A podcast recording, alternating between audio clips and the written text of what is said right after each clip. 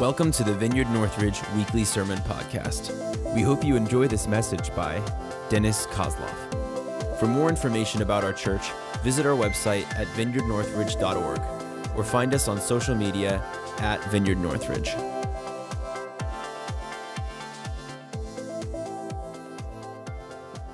Good morning, church. Now it's official. And I just turned my computer off. What did I do? Uh, no. uh, we are like entering in the best times ever, I think. I met with my friend, uh, pastor from Kentucky, uh, yesterday in Cincinnati, and he, he's like, he's the busiest like ever. He's baptizing people by dozens every Sunday. Uh, what I see here in this church is amazing.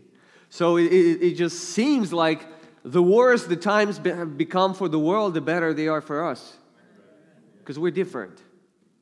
And we want them to be different. Okay, I'll, I'll, I, I need to start preaching. Very soon I will start. All right, it's, it's a great honor and, uh, to be here in the presence of you all and Shank, Phil Shank, and Shank couple. Uh, you know, I heard it a lot. How ironic is that? Is I live, I don't just live in America, I live in America, you know? I live, I live in the middle of the cornfields, like rednecks, big beards, cool. And in the middle of that, we have a church. And in that church, there are like people who are taken from here all the way to Russia, not just to Russia, but to, to parts of Russia that even Russians are afraid to go to. We have Mani, who is leading worship, who comes from northern India southern India, you know, he, he, you don't know the story of Mani. You know, Mani has accepted the Lord Jesus Christ and got disowned by his own family. If you, so, you know, he deserves so much honor for doing that. I mean, God brought us here. There's another Russian, uh, half Russian family. There's a German slash British girl that makes announcements in like fun British accent. What's going on? We are different. That's what's going on. You know, the world was divided over how to build a classless society. We are classless society here. Isn't that cool? Only the Spirit of the Lord can do that. Well, I wasn't even going to talk about it. It just got inspired by Neil and uh, Phil. All right. Okay, calm down, Dennis. Take a deep breath. We're doing a series of messages on identity three messages. Neil did great job last Sunday. How many of you would agree with that? He was on fire. He wasn't even looking at his notes. You know, if you haven't been here, you haven't heard it, please, I, I encourage you, I urge you, go on our website, listen to that message. Otherwise, it won't really be complete. So, Three messages. First is an attempt, and I, I, stress this it's an attempt. It's impossible to give a full answer, but it's an attempt to give an answer to a question what are we? And Neil did it last week. Today, I'll give my attempt to give an answer to a question who are we?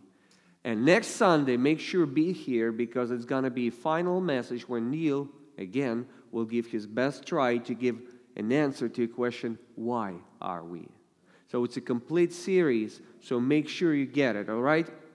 So, you know, in the light of scientific discoveries within the recent, within the last three centuries, humans discovered how vast this universe is, how amazing. I mean, no matter where you look, you took a microscope, you look in a little particle of the soil, and you will discover universe there, full of life you will take a microscope and you will look up and you will discover like immense immense space that mind-blowing and mark was talking about it.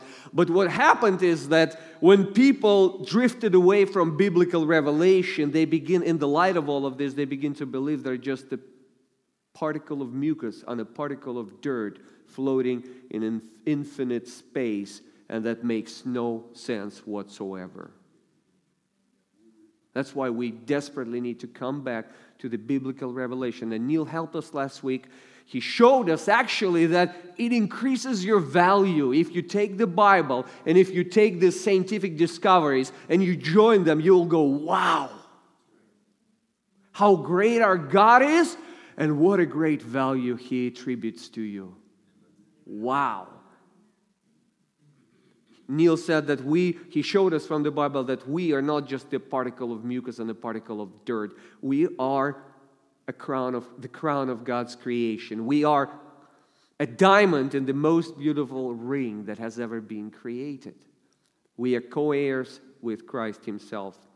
So please, please listen to Neil's message. So, why are we talking about the issue of identity? Because it, it, it is extremely important. It is extremely important. We, we operate out of how we view ourselves. And that usually formed subconsciously. You don't even know where you picked up all these beliefs that you have about yourself. Half of them you don't even register. That's why it's important. If you don't really clear up the issue of identity in the light of biblical revelation, you will be doomed to live a life of a miserable person who cannot fulfill what God has called him or her to fulfill. Are you hearing me? That's why it's so important. I have a little daughter, five years old. Some of you know her, Vika. She, she got me wrapped around her finger, as you say. But, but uh, I read bedtime stories sometimes to her. I work night shift, so unfortunately I cannot do it every night. But those nights that I can, I read. And recently I, I've been reading those classical stories, bedtime stories for kids. And one of them is, of course, Ugly Duckling. That's you. That's a story about you. That's a story about me. If you don't, this little bird was born into the environment that screamed at him that something is horribly wrong with him, fundamentally wrong with him. He's a, he's a weirdo, he's a freak, he's a mismatch, and he doesn't belong to anything. Until one day he saw beautiful birds, and then another day he saw his reflection. He saw who he is. And all of a sudden he realized he is part of this beautiful bird. I don't know, you call it pack or herd or, you know, that's what needs to happen to all of us. We need to see who we are in Christ Jesus. Otherwise, we'll be ugly ducklings. An enemy loves for you to remain in ugly duckling state. That's why we talk about identity. I hope I made it clear. Okay, so where can we learn about who we truly are? Where can we learn how God relates to us? Because we need to really readjust our conception of ourselves with what God thinks of us, what God speaks about us, what God sees us. I believe it can only be truly seen in the, uh, in the gospel. Not just in the Bible, Bible is cool, but there's an ultimate revelation of who God is and who you are in the Bible, and that revelation the Bible calls the gospel. By the gospel, I don't mean just the four first books of the New Testament, I mean the essential message that changed the world. And unfortunately, a lot of Western Christians, they believe truncated gospel. They believe, it, they believe something that is true, that is part of the gospel, but it, that, that's far from being the fullness of the gospel. So, and even today, I try to explain some of the aspect of the gospel. In no possible way I can exhaust the gospel. Paul said, I'm a minister of the gospel, and what I do as I minister the gospel, I minister the unsearchable riches of Christ. That's what the gospel is in a nutshell. It's Christ with all his unexhaustible, unsearchable riches that enrich your life. I'm getting excited. I don't know about you. I don't care about you. I'm getting excited. I'm preaching myself into frenzy, right? No, no, no. Dennis, calm down. So, what is the gospel? The gospel is translated as good news. No matter what language you take, you usually the best translation is good news. News, by definition, is something that you're not aware of, but you need to be you need to become aware of. Something that happened. News is about something that has happened. Something that got established. Something that changed the order of things, changed something very important, and you need to know about it. That's what the gospel is. And it's good news. It's not just news, it's good news. So whatever happened is good for you. Whatever happened is good for Neil told me, you know, I have a weird tendency to preach just to one side of the sanctuary. So Neil t- told me today, today I'm going to be sitting there, Phil is there, so preach to both of us. Okay, I'm, I'm going to do that. I'm getting better and better, so maybe one day I'll start preaching in the middle, right? Okay, so the gospel, as its core, is a final and full revelation of who God truly is and who we truly are.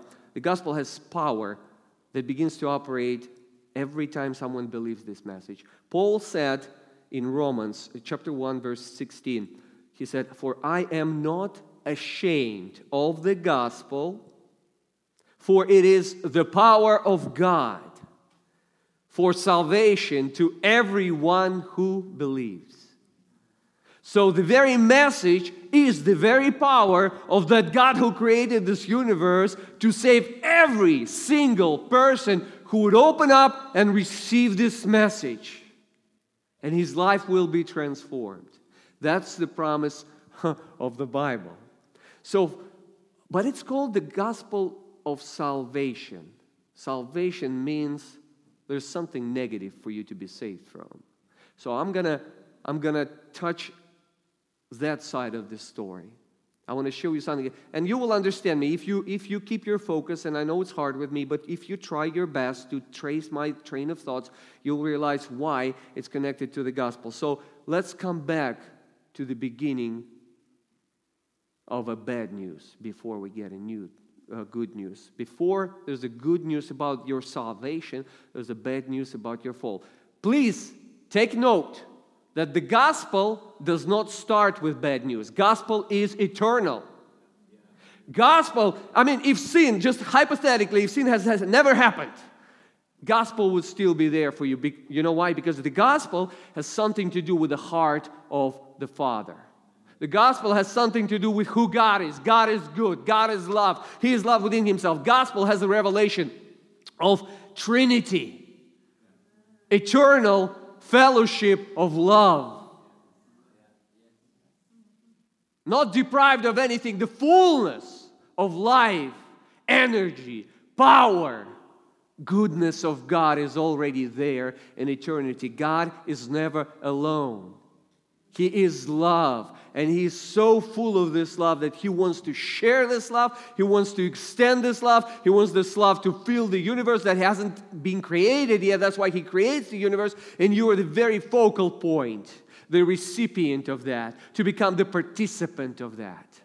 That is the gospel. I mean, if you try to describe the gospel, but I'm talking about the salvation, the message of salvation. What are we saved from? So let's come back to the beginning of the story, Genesis 3.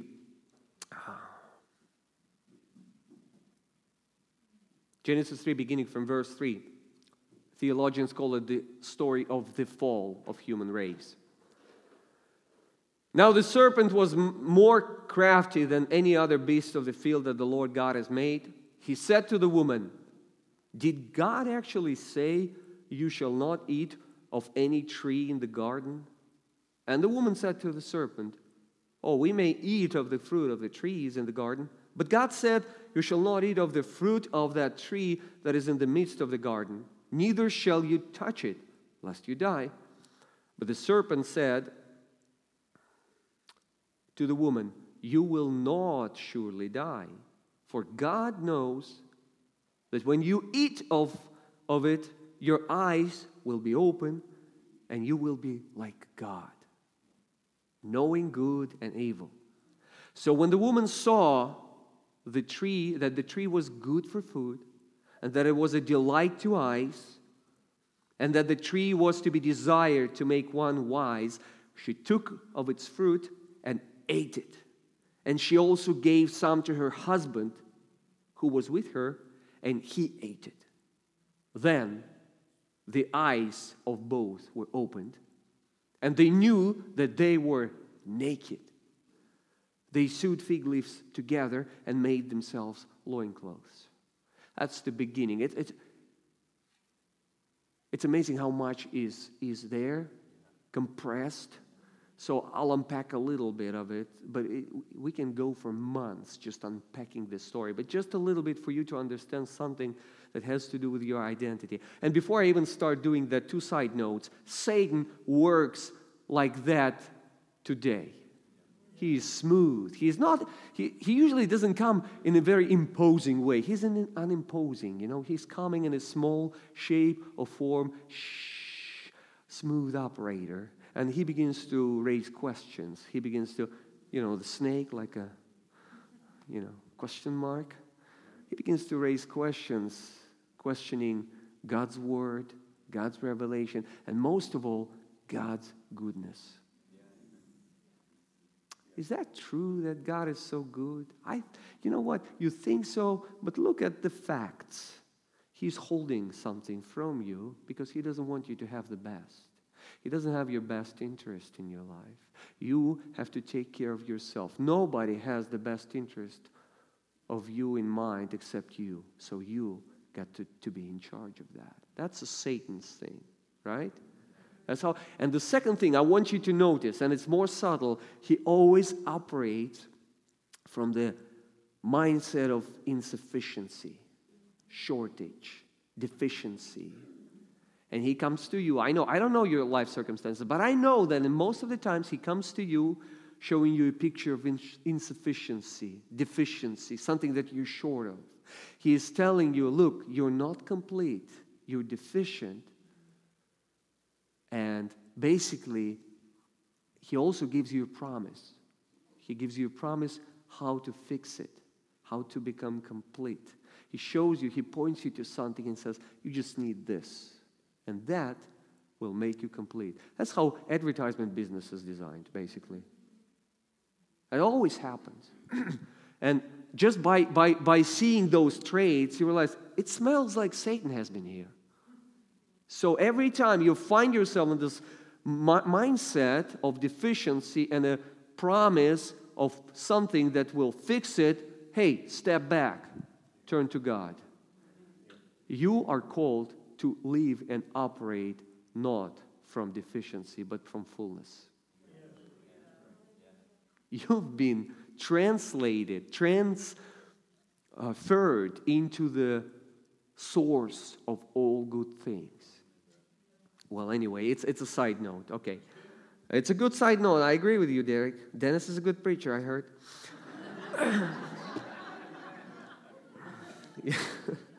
But I want you to see that what happened there in that story when Eve took the fruit is, is profoundly symbolic. She didn't just do something wrong, she didn't just violate God's commandment, which is true, she did, but she took it in.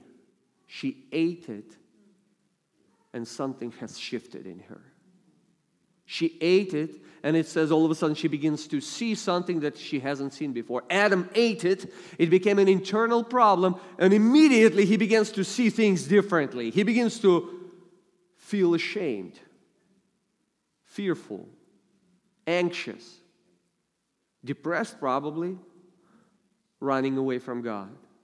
He began to cover himself. He began to immediately, immediately he began to get busy to create something to cover who he truly was, and he knew it, so that he would create a false perception, false identity for others to see. Do you see that? In the very, very beginning of the story of mankind, identity matters. So sin is not something that she, Eve, has done. She becomes sin. Sin is not something that we have done. We, in Adam, when he fell, we, our very identity, our very nature, we became sin. Something that is, that is very opposite of who God is and what he had in mind for us when he created us, all right?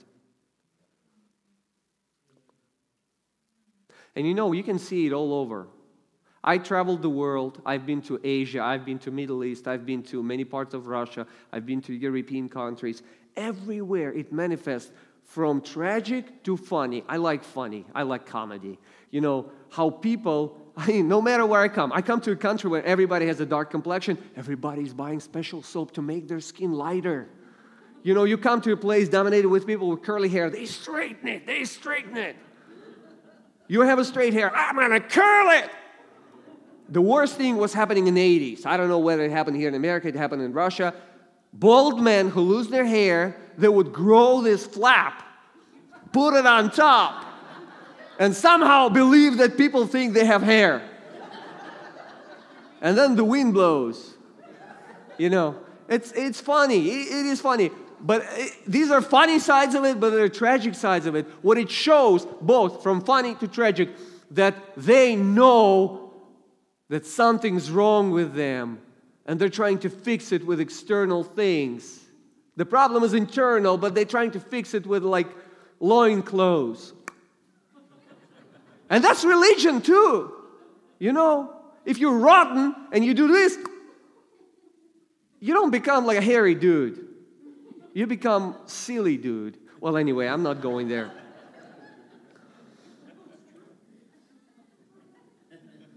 That's what we've been doing ever since. So, the deepest problem of every person born into this world as a descendant of Adam and Eve is not what they do, but what they are. And that's what Neil explained to us several messages ago. He was talking about dandelion, dandelions? Dandelions, sorry, my Russian. You have to, yeah, I only use my heavy Russian accent in dangerous situations. So, dandelions. Remember, he was talking about dandelions and the root and the flower. And if you keep killing flowers, you're not doing any good. You're actually spreading it. You need to kill the root. So, the root that what happened at the fall of human race, we became sin. We became something that the very opposite to the nature of God. And we are aware of that, actually. So that's the real problem. So, my next question is how does the gospel say this problem has been fixed by Christ?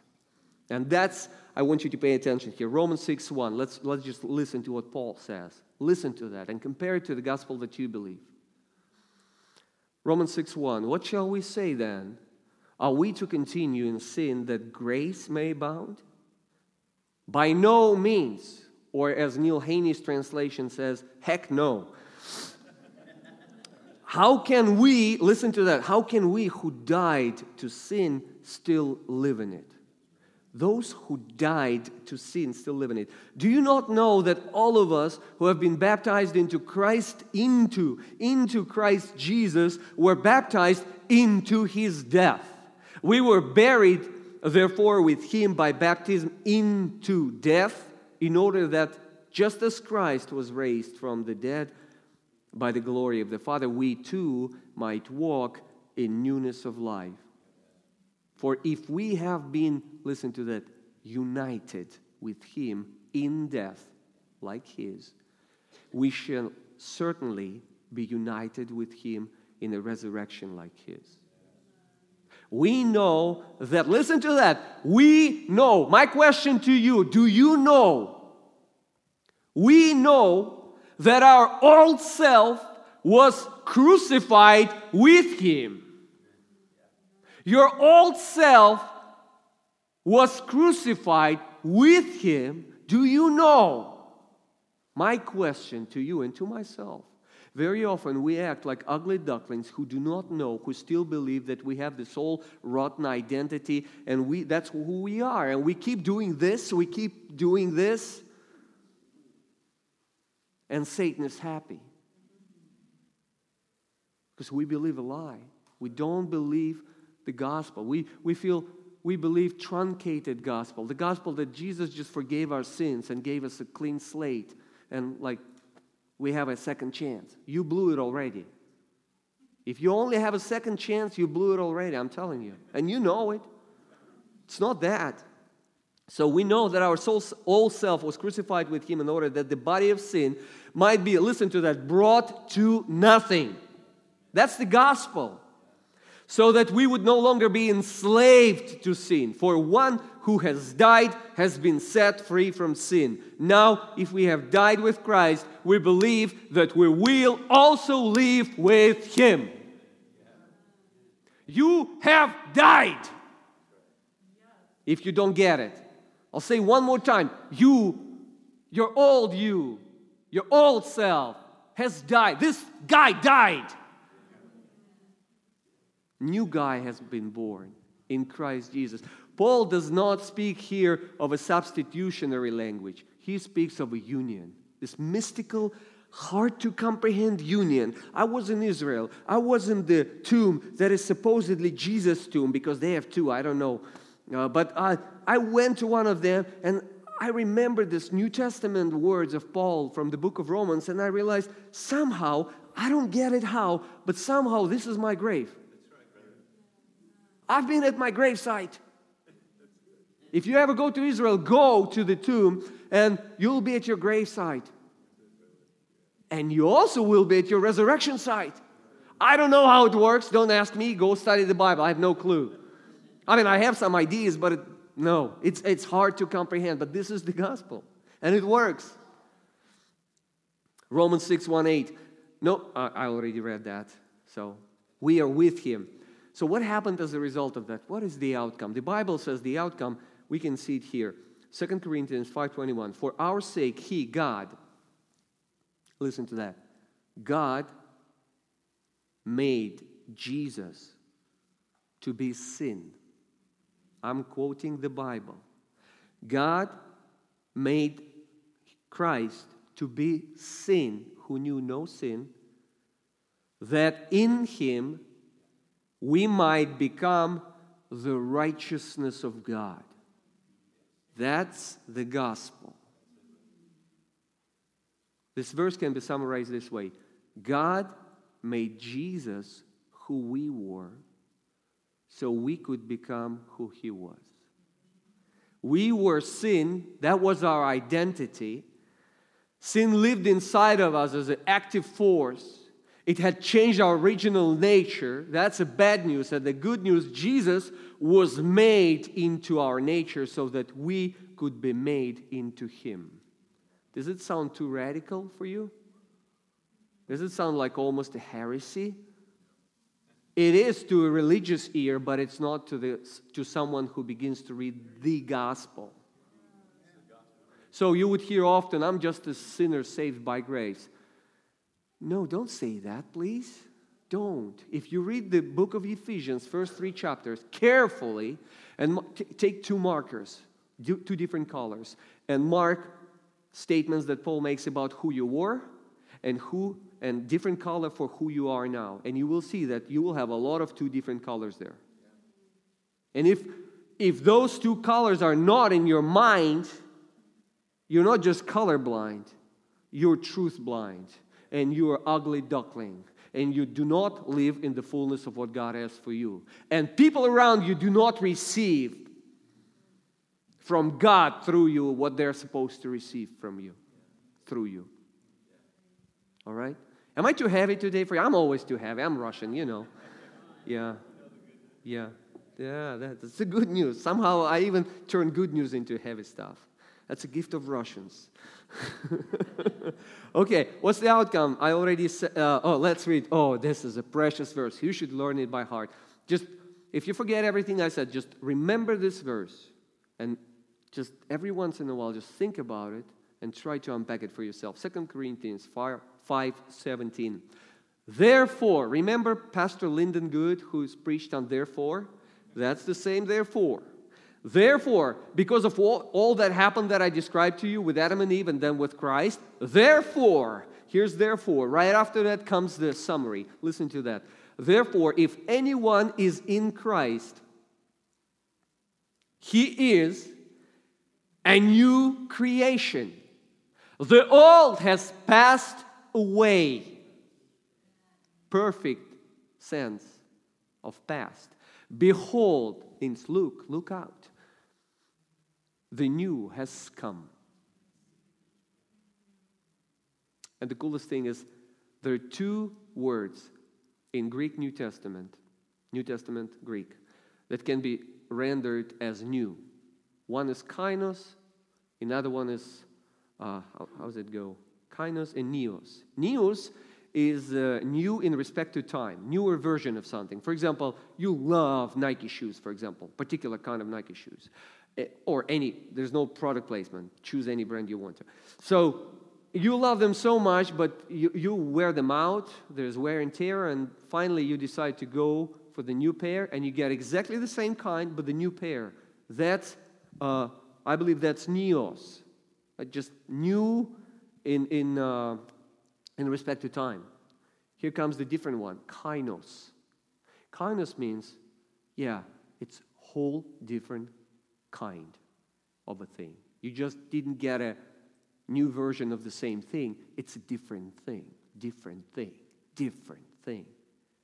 I was going originally to use a, an example of a caterpillar that is ugly and eats your tomatoes and you hate it and then it turns into somehow in a beautiful butterfly. It's a good example, but it's not even that sufficient because it's a different kind of species. It's not a caterpillar becoming butterfly. It's like whole different story. You know, I'm going to bring it down to the main point. Who are you today?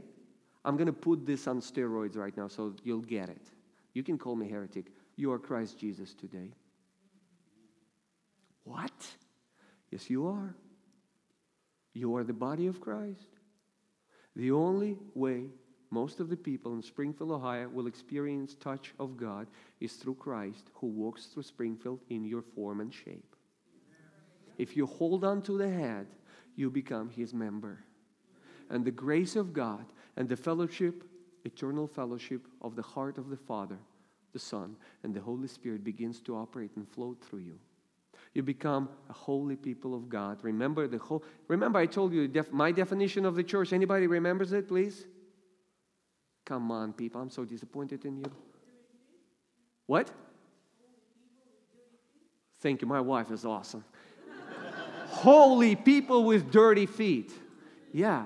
You, you know, remember, you, you need to be with other God's people because that's the only way somebody will wash your feet and you will wash somebody's feet. But to the world, you are Christ Jesus somehow because you died with him, you rose with him, and now you are the temple that uh, Phil was talking about. You are the temple of the Holy Spirit. You, you cannot even begin to experience that if you still are ashamed of yourself.